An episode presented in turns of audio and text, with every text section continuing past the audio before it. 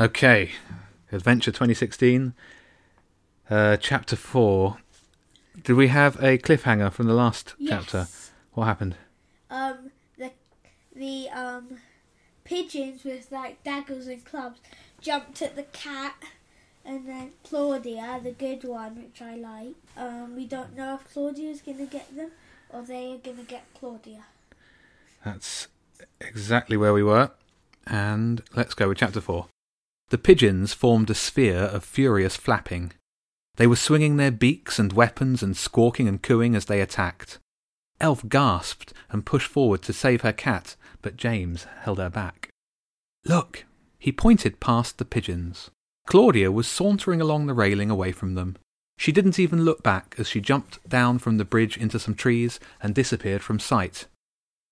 Let's get out of here before those birds realize Claudia's gone and pick on someone else. James led them down the stairs, and they walked slowly back to the park. Your cat is fast, James said. She waited until the last millisecond before she dodged the attack. And pigeons have fast eyes too. Fooling them is not easy. I never knew she was so deadly, Elf said, or that she spoke with an English accent. I always thought she was French. It looks like the Empress of Six Dials lured her into a trap, Jenny said. Only your cat was more than a match for the pigeon ambush. I guess that King Pigeon needed cat help to get rid of Archduke Crackwing. And the Empress needs help to get rid of Claudia. James turned to the other two.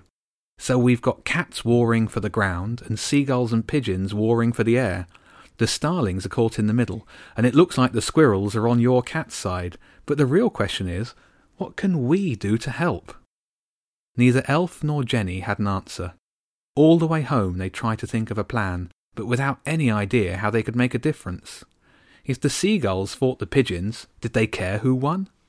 Elf wanted to help Claudia, but they all agreed that the cat looked like she could take care of herself. The only real losers right now were the starlings, who didn't seem too unhappy roosting on Balfour's school roofs.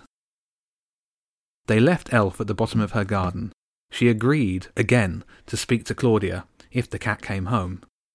Jenny and James spent the rest of the walk to their houses thinking of ways to get rid of Archduke Crackwing from under the pier, but they didn't come up with anything good. They would have another think tomorrow at school. But when they did sit down together at breakfast club, there was a lot of noise and distraction coming from the other children. What's going on? Jenny asked a boy from year four named Wilfred, who was a part time member of the gang. Haven't you heard? he said, stuffing the last mouthful of a piece of toast into his mouth. There's going to be a mega grotto on the end of the pier next Saturday. There's a poster about it on the walls by the toilets. I don't really know what a mega grotto is, but this one's got live music, celebrities, and most importantly, the best grotto prizes in the world. They've been donated by millionaires, so they're not your usual kazoo or bouncy ball. We're talking the best consoles, gold plated mountain bikes, some crazy telescope that'll let you see craters on Pluto, signed football shirts from the best players in the Premiership, best prizes in the world. He walked off to get more toast. Why would anyone want a gold plated mountain bike? Jenny asked the others. But James had left them and was looking at the bright red and green poster by the door to the toilets. He came back and looked excited. It's incredible, he said, sitting back down. You really want a gold plated bike? Jenny asked. What? Oh, no, not the bike, the telescope. It's one of a kind. James looked awestruck. It's not just any old telescope. It was commissioned by the European Space Agency before they started working on space telescopes. I don't know how they got it, let alone why they'd make it a prize in a Christmas grotto. Marketing, said Jenny with authority. Whenever anything is given away free, it's always marketing. My dad works in marketing, and he's forever going on about free promotions and events. If a company gives something away expensive for free, people notice, and newspapers write about it, and then more people spend their money wherever the company wanted them to. How does uh, a grotto work? Elf asked. Well, if you're rich, you can bid for a ticket in an auction. They're expecting them to sell for thousands, but they're also giving away one free ticket to each school in Brighton, so Balfour will have one ticket to give away, and they've decided to do a raffle. Each child can buy one raffle ticket just for a pound. The draw's on Wednesday.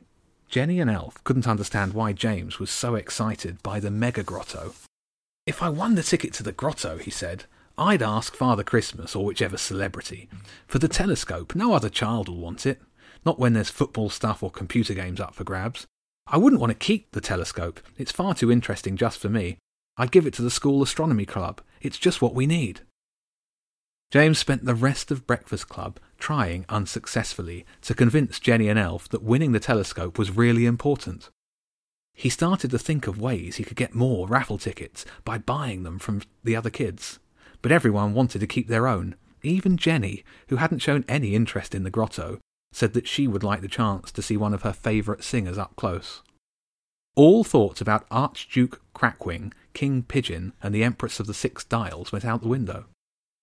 When the normal school day ended, Elf and Jenny went home. James was in after school club.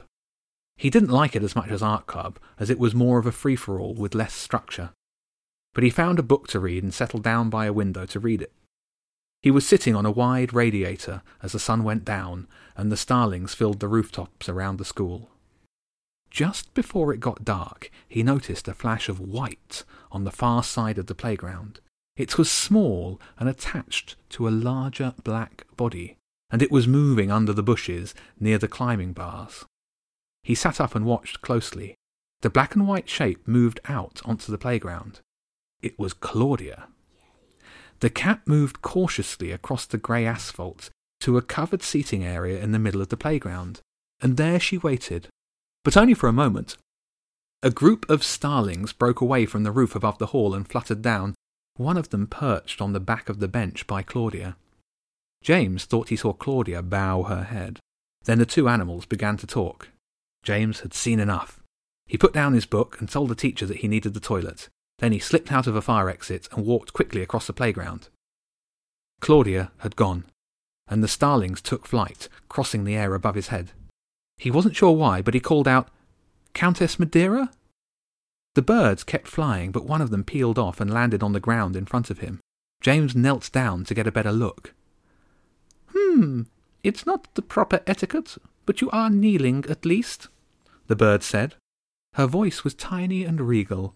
I am the Countess Madeira, ruler of these starlings. And you are? James, he said. Of Balfour, I guess. I heard your name the other day, and understand Archduke Crackwing has moved you from the pier. Well now, James of Balfour, you should know that that seagull is a beast, the Countess Madeira said bitterly. And now he's moved my cousins from the Wetherspoons of the marina. Him and his filthy army, they don't belong here. Where are they from? James asked. Portsmouth. She spat the word like she had a nasty taste in her mouth. He's here to help his nephew, the Duke of Jubilee Square, try to take over the skies and roosts of Brighton and we thought King Pigeon was bad. What can we do to help? James asked. You humans can stay out of the way, the Countess Madeira said sharply.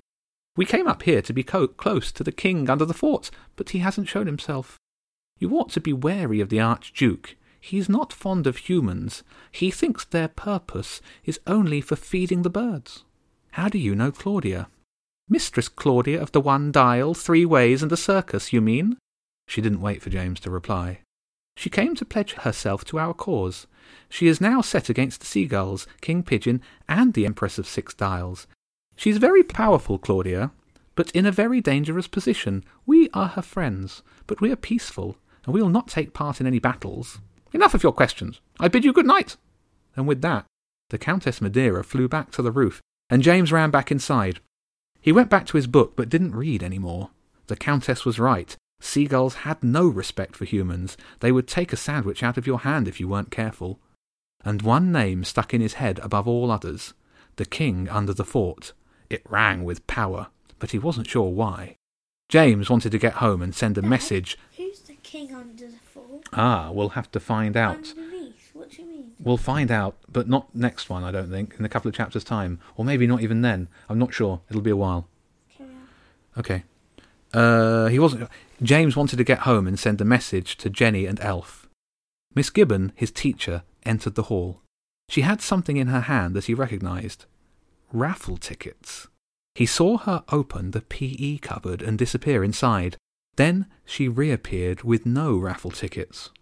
James stopped thinking about the king under the fort and started thinking of a way to get his hands on a world class telescope.